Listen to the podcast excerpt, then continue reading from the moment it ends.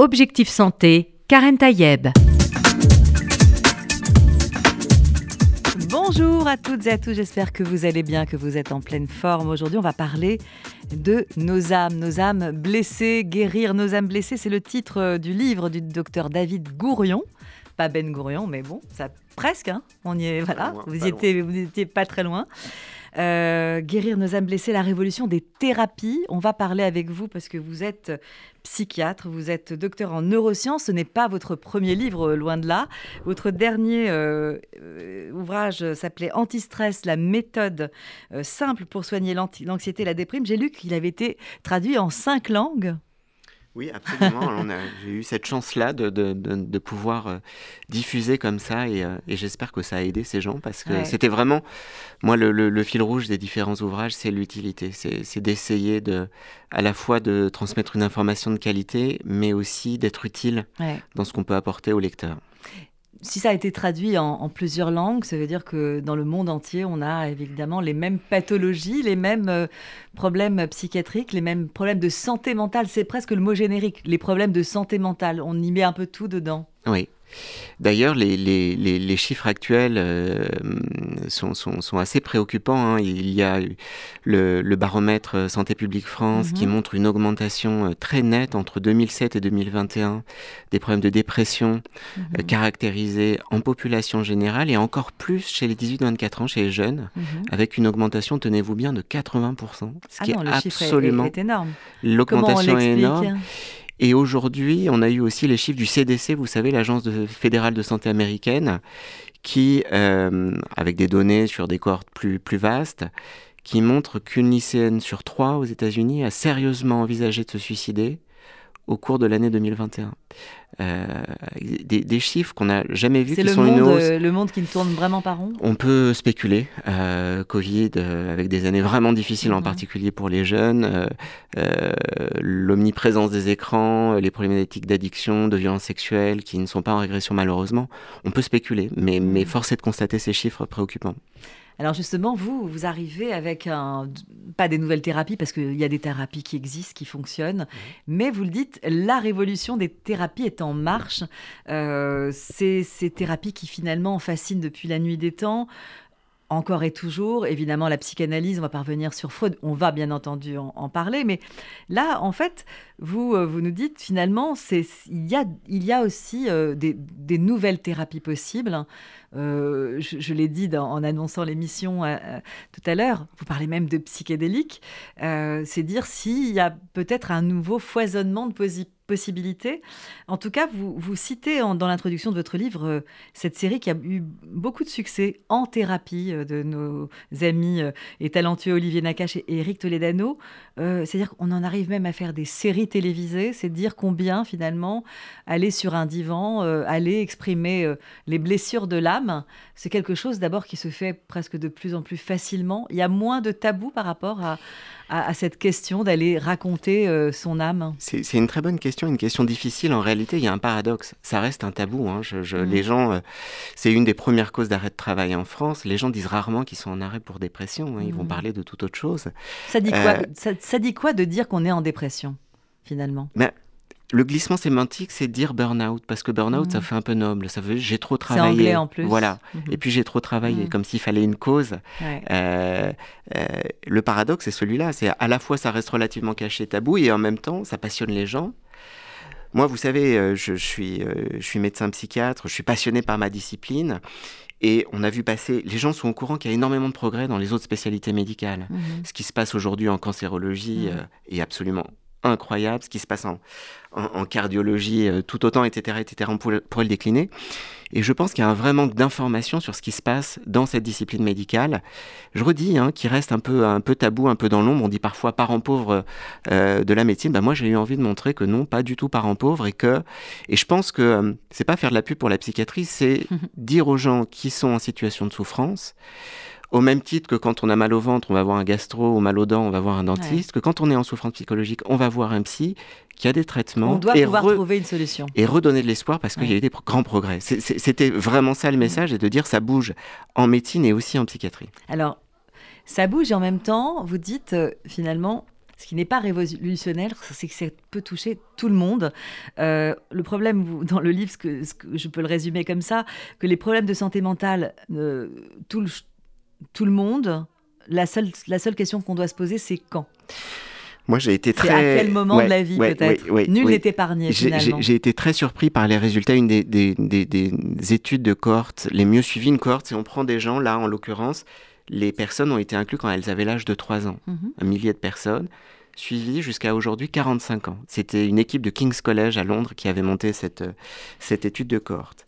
J'ai été absolument estomaqué par les résultats qui sont qu'à 45 ans, 85% des sujets ont présenté à un moment ou à un autre, que ce soit l'enfance, l'adolescence plus tard, au moins un trouble psychique.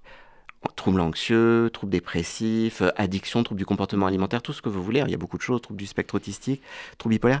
84%. Ça veut dire, et encore, ils n'ont que 45 euh, ans. et ils vont continuer. Ça veut dire qu'au fond, on doit complètement reconsidérer le paradigme selon lequel on considérait que finalement les troubles, euh, de, ou plutôt l'idée reçue selon laquelle les, problèmes de santé mentaux euh, concernent une minorité de gens qui sont peut-être un peu fragiles, etc. Ça n'a rien à voir, ça nous concerne tous. C'est comme les problèmes de santé physique. Mais envie de on sera tous concernés à un moment ou à un autre.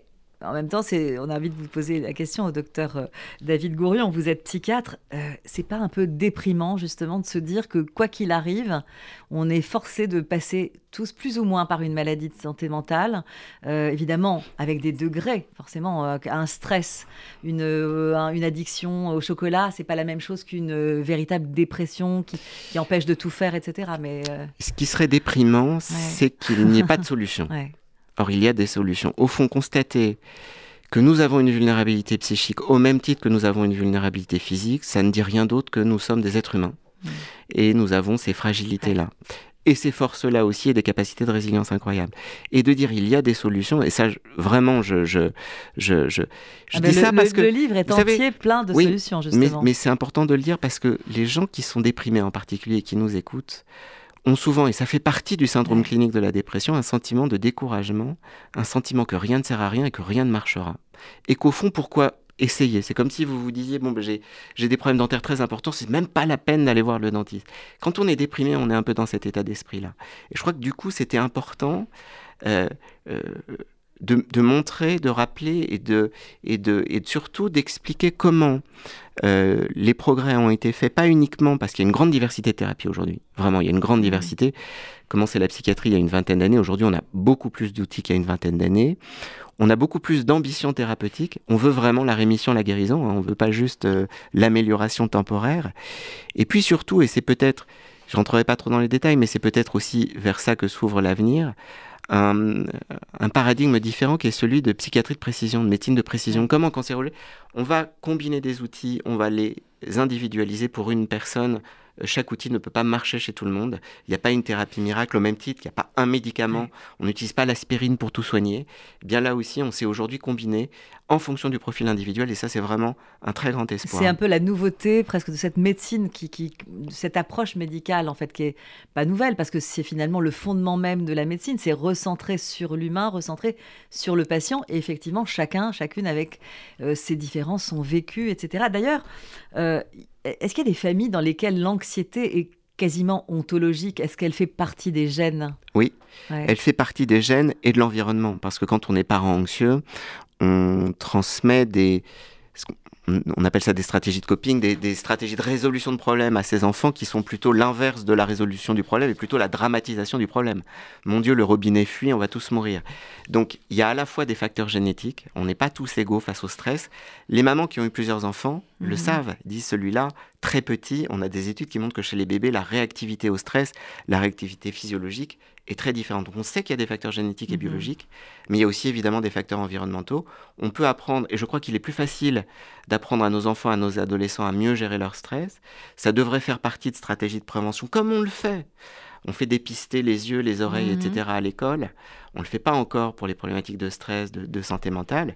On le fera, j'espère. Ça se fait dans d'autres pays. En France, on a, on a hélas souvent un peu de retard dans ces domaines-là.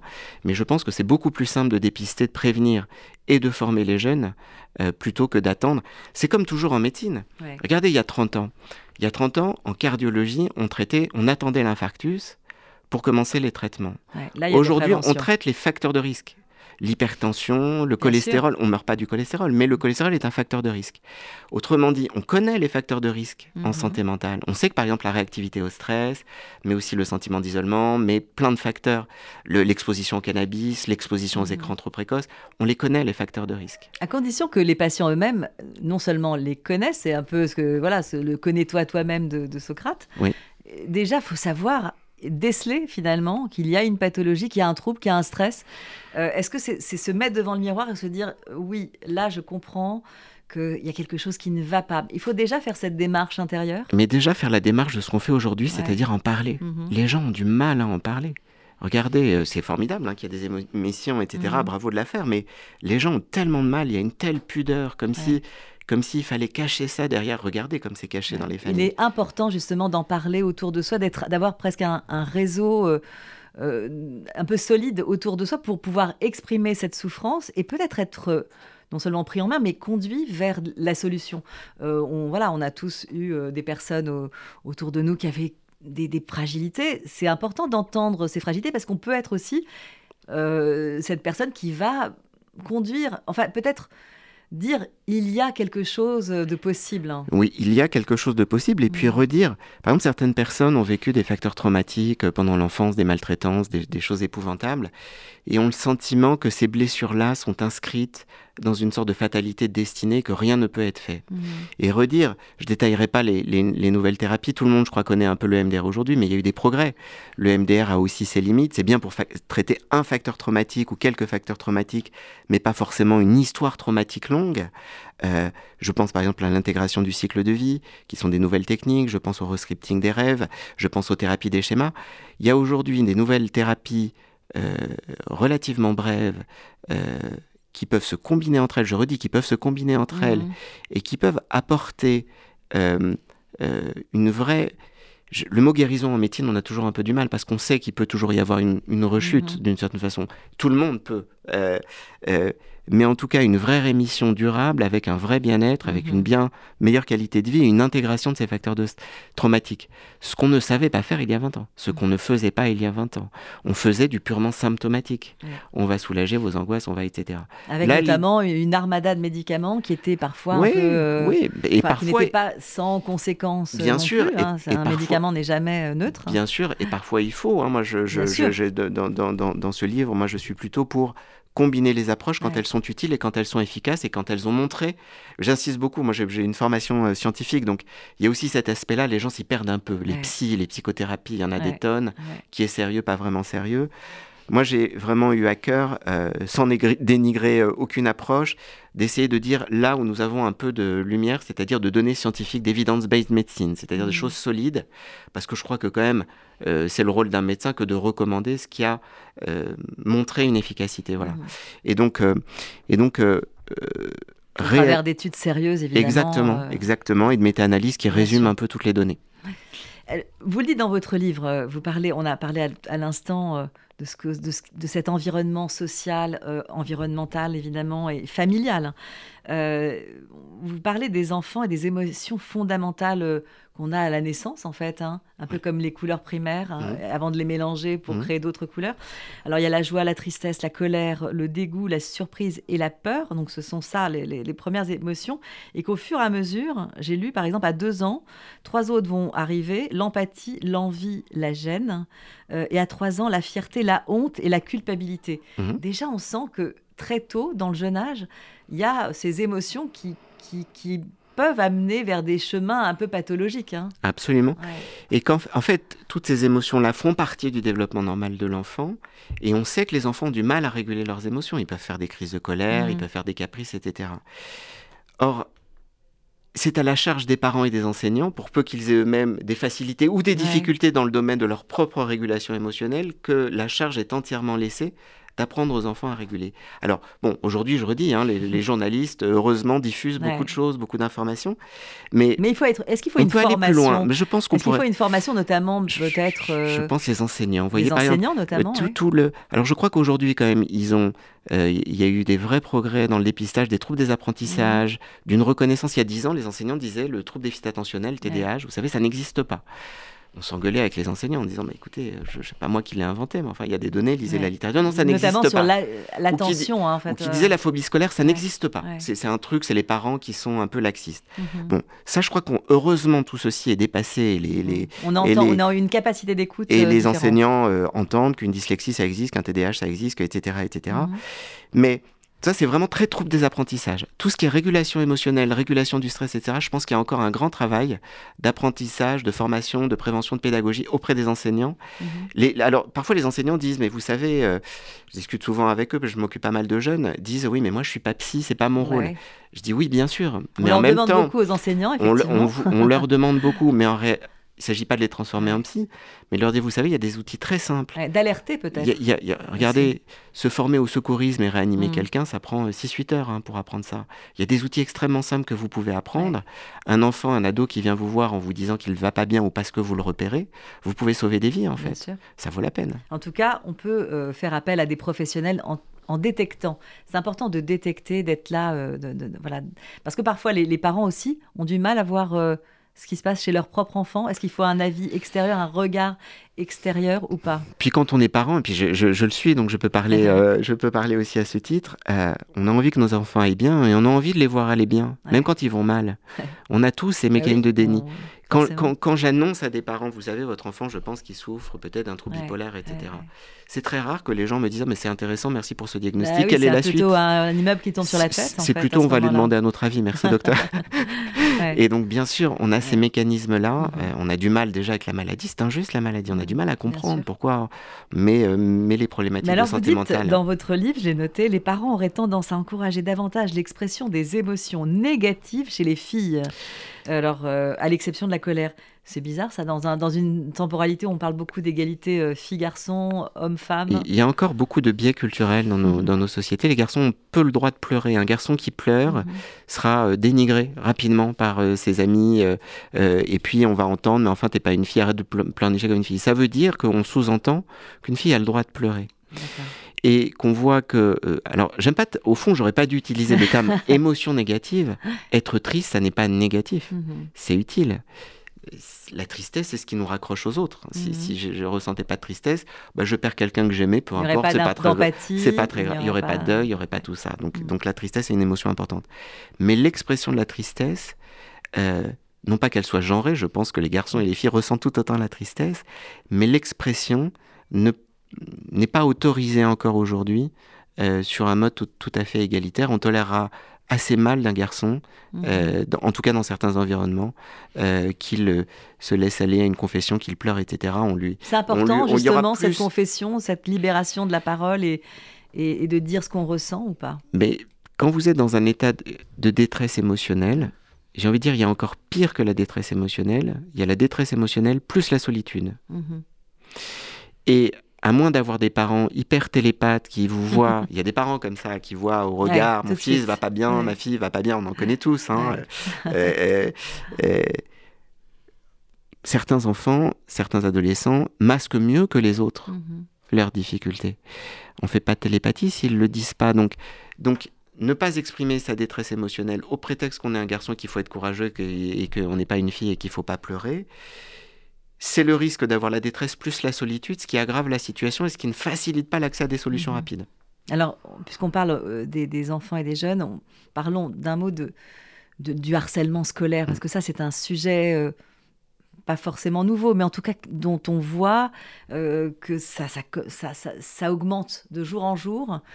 Qu'est-ce qui se passe dans, nos écoles? Qu'est-ce qui se passe dans cet espace sanctuarisé où euh, dans les cours, euh, certains enfants vont être amenés à beaucoup souffrir par d'autres enfants. Je pense que c'est une problématique hyper importante, hyper compliquée. Alors, il y a eu des vrais progrès qu'il ne faut pas nier. Je pense que les, les, établissements sont dotés aujourd'hui de protocoles, sont beaucoup plus mmh.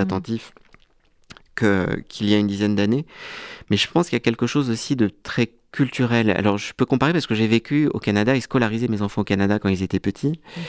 Et où je pense que euh, certains pays ont réussi peut-être mieux que nous pour l'instant à instaurer une forme de culture de la bienveillance qui est presque institutionnalisée. C'est-à-dire mmh. qu'il n'est pas normal que les enfants soient agressifs entre eux, etc. Il y a quelque chose d'ultra bienveillant dans, dans etc. En France, on est encore beaucoup dans des règles, dans des procédures, dans la loi dit que. une espèce de, mais, la loi froideur de la mais loi. Mais la loi ne dit jamais qu'il faut être bienveillant.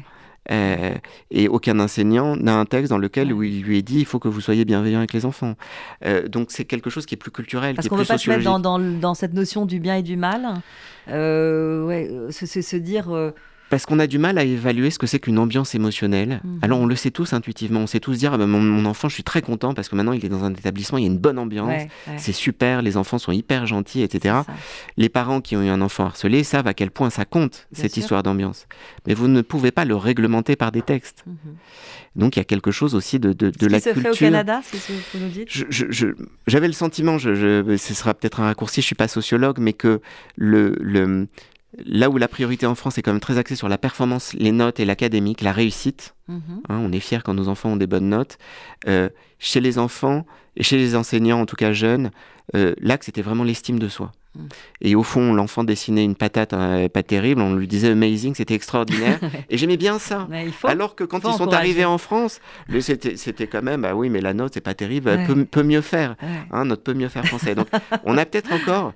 Euh, euh, au fond, euh, et au fond au Canada, aux États-Unis, euh, à l'université, ils sont pas moins bons que nous. Hein, à, la, fin, McGill, ils sont plutôt très très bons. Donc, donc à la fin, se dire que peut-être la performance académique, c'est quelque chose qui peut venir un tout petit peu plus tard et qu'au départ contre l'estime de soi. Alors, dans votre livre, vous parlez beaucoup de l'importance du diagnostic qu'il faut poser. Avant toute thérapie, il faut établir, vous dites, un diagnostic euh, précis, mener une enquête avec euh, le plus grand soin. Ça consiste en quoi finalement ce, diagnostic quand on est psychiatre, docteur David Gourion? C'est comme pour un problème de santé physique, mhm. vous allez aller voir un médecin pour lui demander un diagnostic. Quand c'est un peu compliqué, quand vous vous dites ça, je ne vais pas pouvoir trouver la solution tout seul sur Internet ou, ou, ou voilà, je vais je vais demander à un médecin, et le médecin, son travail, c'est d'établir un diagnostic. C'est exactement pareil mhm.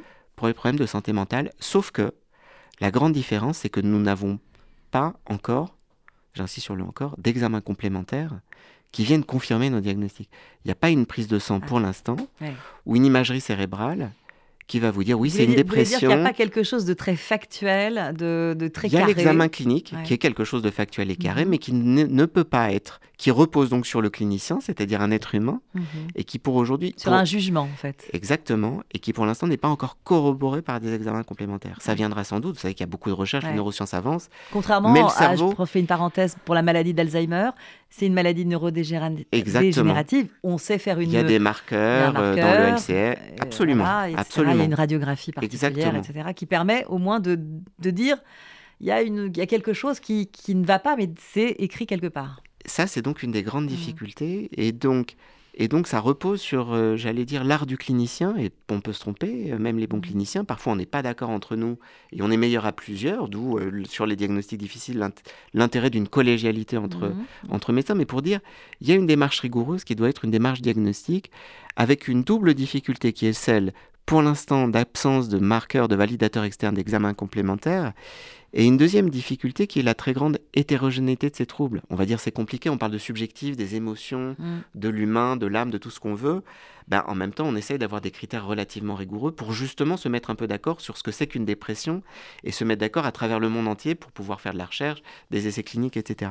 Et on a, je rentrerai pas dans les débats d'experts, mais on a un vrai sujet de difficultés presque conceptuelles, presque philosophiques sur les outils diagnostiques que nous utilisons mm-hmm. aujourd'hui, le DSM pour ceux qui connaissent qui est certes utile, mais avec de grandes limites, et donc on a aussi besoin d'avancer par rapport à ces problématiques de diagnostic. Juste, euh, je montre votre livre, docteur David Gourion, Guérir nos âmes blessées, la révolution des thérapies, un livre paru euh, chez Marabout. On parle avec vous effectivement de comment on diagnostique euh, ces pathologies, ces, ces maux de l'âme. et finalement, qui dit diagnostic dit thérapie. Et là, vous dites avancer vers la bonne thérapie. Qu'est-ce que vous entendez par la bonne thérapie? Il y a donc des mauvaises thérapies? La bonne thérapie pour soi. Au même titre que si euh, vous prenez de l'aspirine pour soigner une pneumonie, ça n'est pas le bon traitement. Ce mhm. C'est pas que c'est un mauvais médicament, mais ça n'est pas le bon traitement pour vous. Et c'est pareil les thérapies. Je redis, il n'y a pas une thérapie type aspirine qui marcherait chez tout le monde. La bonne thérapie, c'est celle qui est indiquée pour vous au moment où vous êtes dans cette difficulté-là, qui ne sera pas forcément la même thérapie pour vous à un autre moment de votre vie. C'est la complexité est là. Et parfois, les, les gens, ou parfois même les psy eux-mêmes, ont l'impression que tel outil est miraculeux et qui marche chez tout le monde. Pas plus qu'un médicament ça, marche, ça peut aider dans certaines indications chez certaines personnes. Et c'est là qu'est l'intérêt, justement, et j'ai essayé de, de, montrer ça dans ce livre, d'aller euh, puiser, d'évoquer différents troubles, de montrer un petit peu et de montrer quels sont les bons outils en fonction de soi. Alors vous avez dit tout à l'heure, euh, cette, cette, étude, notamment, euh, si j'ai bien compris, c'est par le couple israélo-américain Avshalom Caspi et, Terry Moffitt. Et Terry Moffitt, donc ils sont, voilà, qui sont les ténors, vous le dites, de la recherche en épidémiologie analytique avec une énorme cohorte. Euh, et finalement, ce qu'on comprend, c'est que, euh, on l'a dit en introduction, tout le monde finit par passer à un moment donné de sa vie par une pathologie euh, mentale, quelle qu'elle soit, en fait, voilà, avec des degrés mmh. plus ou moins importants. Ça me fait penser à ce titre de film La vie n'est pas un long fleuve tranquille, ou encore à ce, ce, roman de Boris Vian, L'écume des jours, finalement. Hein. vous dites, Seule une minorité y échappera. On peut savoir qui, docteur David Gourion C'est une très bonne question. C'est une très très bonne question. Il y a de la recherche. C'est typiquement la recherche sur les facteurs de résilience. Euh, il y a des données passionnantes sur qu'est-ce qui fait que les rescapés euh, de, camps, euh, de soldats qui ont été torturés pendant deux ans, trois ans dans des camps, dans des conditions à peu près similaires, avec la même intensité, la même mm. violence, vous les suivez ensuite Certains vont avoir des grandes difficultés, la dépression, devenir alcoolique, etc. Et d'autres vont rebondir et vont réussir à reconstruire une vie alors qu'ils ont vécu des horreurs. Mhm. Hein, c'est les facteurs de résilience. Alors on a tous, les êtres humains, on est quand même assez étonnants. Je, veux dire, on observe autour de nous pour voir ce que c'est que la résilience. Mais il semblerait par exemple que l'un des facteurs... Dont parle si bien Boris Cyrulnik, évidemment. Oui, absolument. Mais par exemple, l'un des facteurs qui a été montré dans, ces études chez les vétérans de, de, camps de prisonniers, de soldats, euh, c'est par exemple la capacité à, tenter, à continuer de tenter de s'enfuir tout au long de leur captivité. Quand bien même ça ne marchait pas, ils se faisaient reprendre et torturer deux fois plus, l'espoir de je cherche des solutions pour m'en sortir mhm. est un facteur de résilience en soi. Et je trouve que c'est une assez jolie leçon par rapport aux difficultés que nous rencontrons dans la vie, que d'essayer de se dire, de se souvenir de ces soldats qui vont mieux quand ils s'en sortent, de se dire si je continue de chercher des solutions. L'alpiniste coincé sur son glacier euh, à 2000 mètres dans le froid a quand même intérêt de tenter quelque chose, même si c'est pas dans quel sens il doit aller, qu'il est euh, au milieu de la tempête et qu'il fait tout noir. C'est mieux de se dire je vais essayer d'aller à droite, je vais tenter quelque mm. chose plutôt que de rester bloqué au milieu. On dit aussi d'ailleurs même pour combattre un certain nombre de maladies que le moral, enfin donc cette résilience face à une douleur, face à importe énormément dans, la qualité des soins et de la, de la guérison. Oui, alors, mais c'est compliqué de définir ce que c'est que le moral. Euh, les, gens disent, les gens qui ont, qui ont des facilités dans ce domaine disent souvent à nos, pauvres patients anxieux qui ont des difficultés ou déprimés, mais écoute, sois positif, euh, mais regarde, tout va bien, regarde ta vie, c'est ça. Et en fait, ça les aggrave, ça leur fait du mal, parce qu'ils disent, moi j'adorerais voir la vie comme ça et me dire que, etc. Et je sais bien que j'ai plein de chance d'avoir un mari, une femme, des enfants, un métier, etc. Mais mon cerveau ne me laisse jamais tranquille. Mmh. Donc il faut comprendre que c'est pas, il n'y a pas une sorte d'injonction. Euh, où on dirait aux gens ça marche pas comme ça. Il faut des techniques, il faut et des pourtant, vous faites euh, une ordonnance à ceux qui vont pas très bien. Oui. Euh, alors, c'est pas du tout. D'activation comportementale, oui, bien sûr. C'est pas du tout des médicaments. C'est le réveil à 7 heures, c'est sortir du lit, mmh. ne pas. Parce que rester au lit, mmh. euh, c'est ruminer. Vous dites la luminothérapie, une douche chaude. Voilà. Ben, il y a plein de données, ce qu'on appelle une activité physique le matin. c'est vraiment tout le domaine des thérapies comportementales et mmh. cognitives où il y a vraiment beaucoup de données qui montrent que chez les personnes déprimées, l'activité programmée, planifiée, les mettre dans l'action plutôt que de rester. En fait, L'un des pièges de la dépression, c'est se dire je vais rester me reposer à la maison sur mon canapé, j'irai mieux. Et en réalité, le déprimé ne se repose pas, il rumine, ce qui aggrave encore plus son sentiment, sa culpabilité de je n'ai rien fait de la journée, je suis nul, je, je ne sers à rien. C'est comme ceux qui ont un problème d'arthrose et que euh, le fait d'être assez allongé, on ankylose le, le, problème. Et là, on ankylose finalement la problématique mentale. Donc faire un programme, le remettre dans l'action, mhm. quand c'est possible, parce que parfois les dépressions sont trop sévères pour qu'on puisse le faire, mhm. mais quand c'est possible, remettre dans l'action avec un programme. On sait l'activité physique régulière, le sport aussi, il est bien fait, ça les aide réellement. Alors évidemment, dans votre livre, il est question euh, de ces nouvelles thérapies. Euh, si on devait définir finalement l'arsenal euh, thérapeutique que l'on a à notre disposition en, cas de, de, problème de santé mentale, évidemment, ça dépend de l'intensité, ça dépend mmh. des problématiques, mais quel est ce spectre dont on dispose? Alors il y a aujourd'hui au moins dans chaque trouble psychiques, dépression, troubles bipolaires, troubles, troubles de stress post-traumatique plusieurs types de thérapies, de psychothérapie et plusieurs types, quand c'est utile, parce que parfois les formes sont très sévères, il faut parfois des médications, plusieurs types de médicaments. Et, toute la question, je redis, c'est de pouvoir les combiner. Donc on a aujourd'hui un arsenal thérapeutique, comme on dirait, c'est un peu guerrier, mais en fait la maladie c'est aussi un ennemi contre lequel on, on, lutte, donc c'est une guerre. On a un, arsenal, on a un arsenal thérapeutique qui est beaucoup plus riche et qui est en train de s'enrichir de nouveaux outils qui génère un intérêt considérable dans la communauté scientifique euh, euh, des psychiatres et, des, et des, gens qui font des neurosciences, qui sont euh, les outils dits de neuromodulation. Vous savez, c'est, c'est, on n'est pas des magnétiseurs. Hein. on, on, utilise des bobines en 8 qui produisent des champs électromagnétiques extrêmement puissants pour aller stimuler des régions cérébrales précises. Ces techniques-là existent déjà depuis une vingtaine d'années, mais elle est en train, là, il y a des nouveaux protocoles beaucoup mhm. plus intensifs. Avec des résultats. Avec des résultats bien meilleurs. Donc, mhm. toutes les techniques, les stratégies, puis il y a des nouvelles stratégies de neuromodulation qui sont en train d'émerger.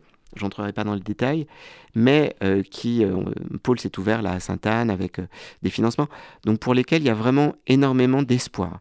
Et puis, il y a un autre domaine complètement différent qui est l'utilisation des psychédéliques mhm. pour booster l'effet de certaines psychothérapies. Qu'est-ce qu'on entend par psychédélique Alors, les psychédéliques, Docteur David Gourion. les psychédéliques, ce sont des substances euh, issues, par exemple, la psilocybine issue des champignons euh, hallucinogènes, le LSD ou la kétamine, mhm. à forte dose, qui peut avoir aussi des propriétés euh, psychédéliques. Il y en a d'autres, le, le, MDMA, etc.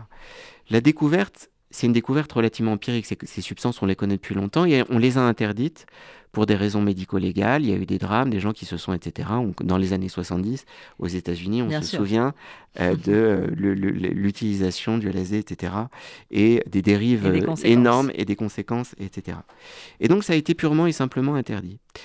Sauf que certains médecins et, chercheurs de l'époque alors que c'était encore utilisé, avaient fait des essais cliniques, notamment au Canada, notamment aux Pays-Bas, notamment aux États-Unis, en disant il y a des personnes que ça peut aider alors qu'ils sont aux prises avec des pathologies graves sous la forme d'une administration unique. C'est pas de leur dire vous allez prendre tous les jours, c'est mmh. une fois, mmh. voire deux fois, avec un surveillance médicale évidemment. Exactement, très encadré.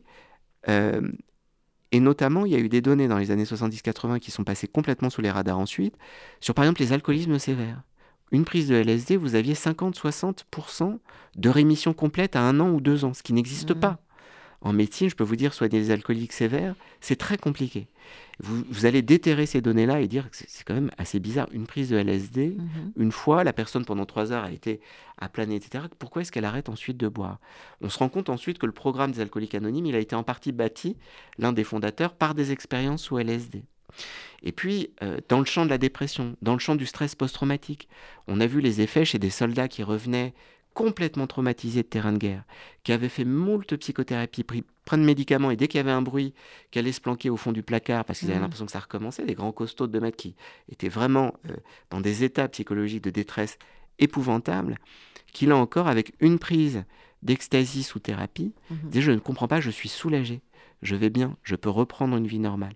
Alors évidemment, il y a à la fois un grand intérêt et une très grande prudence. Ce sont des substances illicites, on ne peut pas les presser n'importe comment, c'est des protocoles de recherche. Il va y en avoir un l'année prochaine à Sainte-Anne, il y en a actuellement à Londres, aux États-Unis, euh, euh, en Allemagne. Mais pour dire, il y a un champ euh, extrêmement fertile qui est en train de s'ouvrir dans ce domaine-là et qui génère un grand intérêt. Alors n'allez pas demander, je vous en prie, N'allez pas demander, ah n'allez surtout pas commander sur Internet. Évidemment. C'est interdit, etc. Et ça peut être très très très dangereux. Et ce qui marche, c'est pas le psychédélique. Les jeunes en prennent dans les rêves, ça soigne pas leurs troubles psychiques. Hein. Ce qui marche, c'est la thérapie associé au psychédélique. C'est tout l'encadrement que vous aurez. Évidemment, ça se fait dans un encadrement pas bien. Dire que les, les psys se transforment en chaman, hein, c'est pas ça. Mais il y a tout un encadrement et une psychothérapie derrière. Et c'est ça qui marche. Alors, à côté de ces nouveautés qui sont pas tout à fait nouvelles, mais qu'on est allé déterrer mm. un petit peu pour. Euh, et c'est comme ça, en fait, finalement, la recherche avance avec des choses qu'on aura pu voir avant et remettre au goût du jour, etc. Il y a aussi la fameuse psychanalyse. Hein. Il y a Freud Lacan, en fait. Hein. Ça marche toujours? Bien sûr, bien sûr. Moi, je, dis, la révolution des, thérapies, mais il faut décapiter personne dans cette histoire-là, parce que je pense que c'est une histoire de transmission et que, euh, en effet, il y a beaucoup de critiques sur, euh, sur Freud, mais moi, j'essaie de remettre un peu Freud dans son contexte de l'époque, avec les données, les connaissances de neurosciences de l'époque. Hein. Lui, il avait travaillé sur la lamproie, une sorte de, de, petite anguille un peu, un peu bizarroïde. Il y, avait très peu de connaissances. Je trouve que, vu le peu de connaissances de l'époque, d'avoir réussi à conceptualiser un modèle de thérapie par la parole, qui permet de prendre en compte le, transfert. C'est quand mhm. même quelque chose de formidable de comprendre ce qui se joue dans le lien, le dans la relation, sur moi, le moi, le etc. Ça, etc. Il a pu se tromper sur des choses. Il ne s'agit pas de dire que c'était un, mhm. prophète euh, avec une parole divine et que etc. Moi, je, là aussi, je crois qu'on a absolument le droit d'être critique et de dire sur certains points il a pu se tromper, etc. Mais, mais je, je pense que l'outil euh, analytique reste aujourd'hui un outil qui est tout à fait d'actualité et très utile chez certaines personnes. J'insiste, il n'y a pas de bonne ou de mauvaise thérapie en soi. Je parle de celles qui sont mhm, validées. Mhm. Euh, est-ce qu'il y a justement des moments, parce qu'il ne nous reste pas beaucoup, hein, il reste cinq minutes, est-ce qu'il y a, euh, en fonction finalement des pathologies qui vont être décelées, euh, des choses à faire, à ne pas faire, des personnes à rencontrer ou à ne pas rencontrer euh, Est-ce qu'on perd son temps, pardonnez-moi, cher psychanalyste, d'aller chez un psychanalyste quand la pathologie est déjà beaucoup avancée, plus lourde, qui nécessite une thérapie médicamenteuse euh, avec des, des, traitements qui ont fait leur, leurs effets. Je pense euh, aux médicaments antidépresseurs comme euh, les sérotoninergiques. Hein. donc voilà, donc tout ça, ça, ça fait partie du de l'arsenal. Oui, ça fait partie de l'arsenal. Et vous posez en même temps plein de questions hyper difficiles. Désolée parce que je vous les pose dans les quatre dernières minutes. non, non, mais c'est des questions hyper importantes et hyper difficiles. Et c'est en ça que les gens ont du mal. Et parfois ils renoncent en disant oh là là, les psy, J'y comprends rien, c'est des charlatans, j'irai pas. C'est pour ça que je reviens à quelque chose qui est la base, qui est mhm. avant de définir le traitement, avant d'aller voir le kiné, vous allez voir un rhumato pour avoir un diagnostic. C'est exactement la même chose. Je dis, je pense que quand il y a une pathologie, si c'est simplement, si c'est un mal-être existentiel, vous voulez du conseil, il n'y a pas besoin d'aller voir un médecin. Mais s'il y a une vraie souffrance, il y a un trouble des symptômes, il faut passer par la case médecin. Est-ce qu'il ne faudrait pas une maison, des maisons de la santé mentale plus qu'il n'en faut, qui réunirait finalement toutes ces personnes qui donnent des traitements différents en fonction de ce qu'on va trouver chez les personnes. Et ne pas. Euh, parce que c'est souvent le parcours du combattant. Et, réunir... C'est une errance euh, de, de, nombreuses années. Oui, alors là encore, vous ouvrez quelque chose qui est hyper compliqué. On a tous en mémoire les débats, j'allais dire les débats, plutôt les conflits horribles euh, entre différents psys de différentes approches. Euh, euh, sorte de jeu intellectuel, de joute intellectuelle mm. épouvantable pour les patients, parce que les patients disaient, mais alors du coup, je suis mal soigné. Vous avez raison, il faut réunir plutôt que désunir et affronter et opposer, il faudrait réunir les, les, les, compétences. Et je crois que vous parlez dans votre livre de, même de l'importance de l'art-thérapie, du sport, des groupes de soutien, des groupes de parole, tout ça ça, ça, ça, ça intervient aussi. Et je crois que les professionnels, quand ils se respectent entre eux, travaillent mieux et aident mieux les gens dans tous les domaines plutôt que quand ils se dénigrent et qu'ils se critiquent. Parce qu'il faut, euh, cher docteur David Gourion, mettre, remettre le patient au centre. Absolument. Et c'est lui qui, Absolument. n'a pas à subir finalement. Absolument. Il n'est pas question des des psy, ça n'a aucune importance. C'est un peu, un peu la conclusion finalement dans, dans votre livre, hein. c'est ça, c'est remettre l'humain au centre. Euh, je crois qu'on va vers cette médecine de plus en plus euh, centrée sur le, le patient.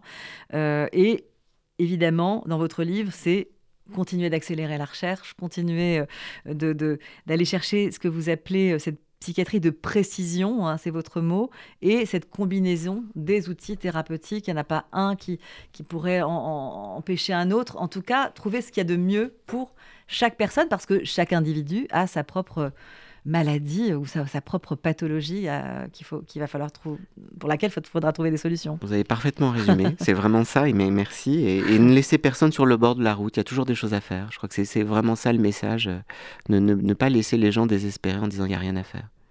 Merci infiniment, cher docteur David Gourion, d'être venu euh, dans Objectif Santé sur RCJ pour nous parler de, ce, de votre livre qui vient de sortir, Guérir nos âmes blessées, la révolution des thérapies, un livre paru euh, chez Marabout. Merci beaucoup. Merci à vous. Quant à vous, chers auditeurs et auditrices, je vous souhaite bien sûr une très bonne santé.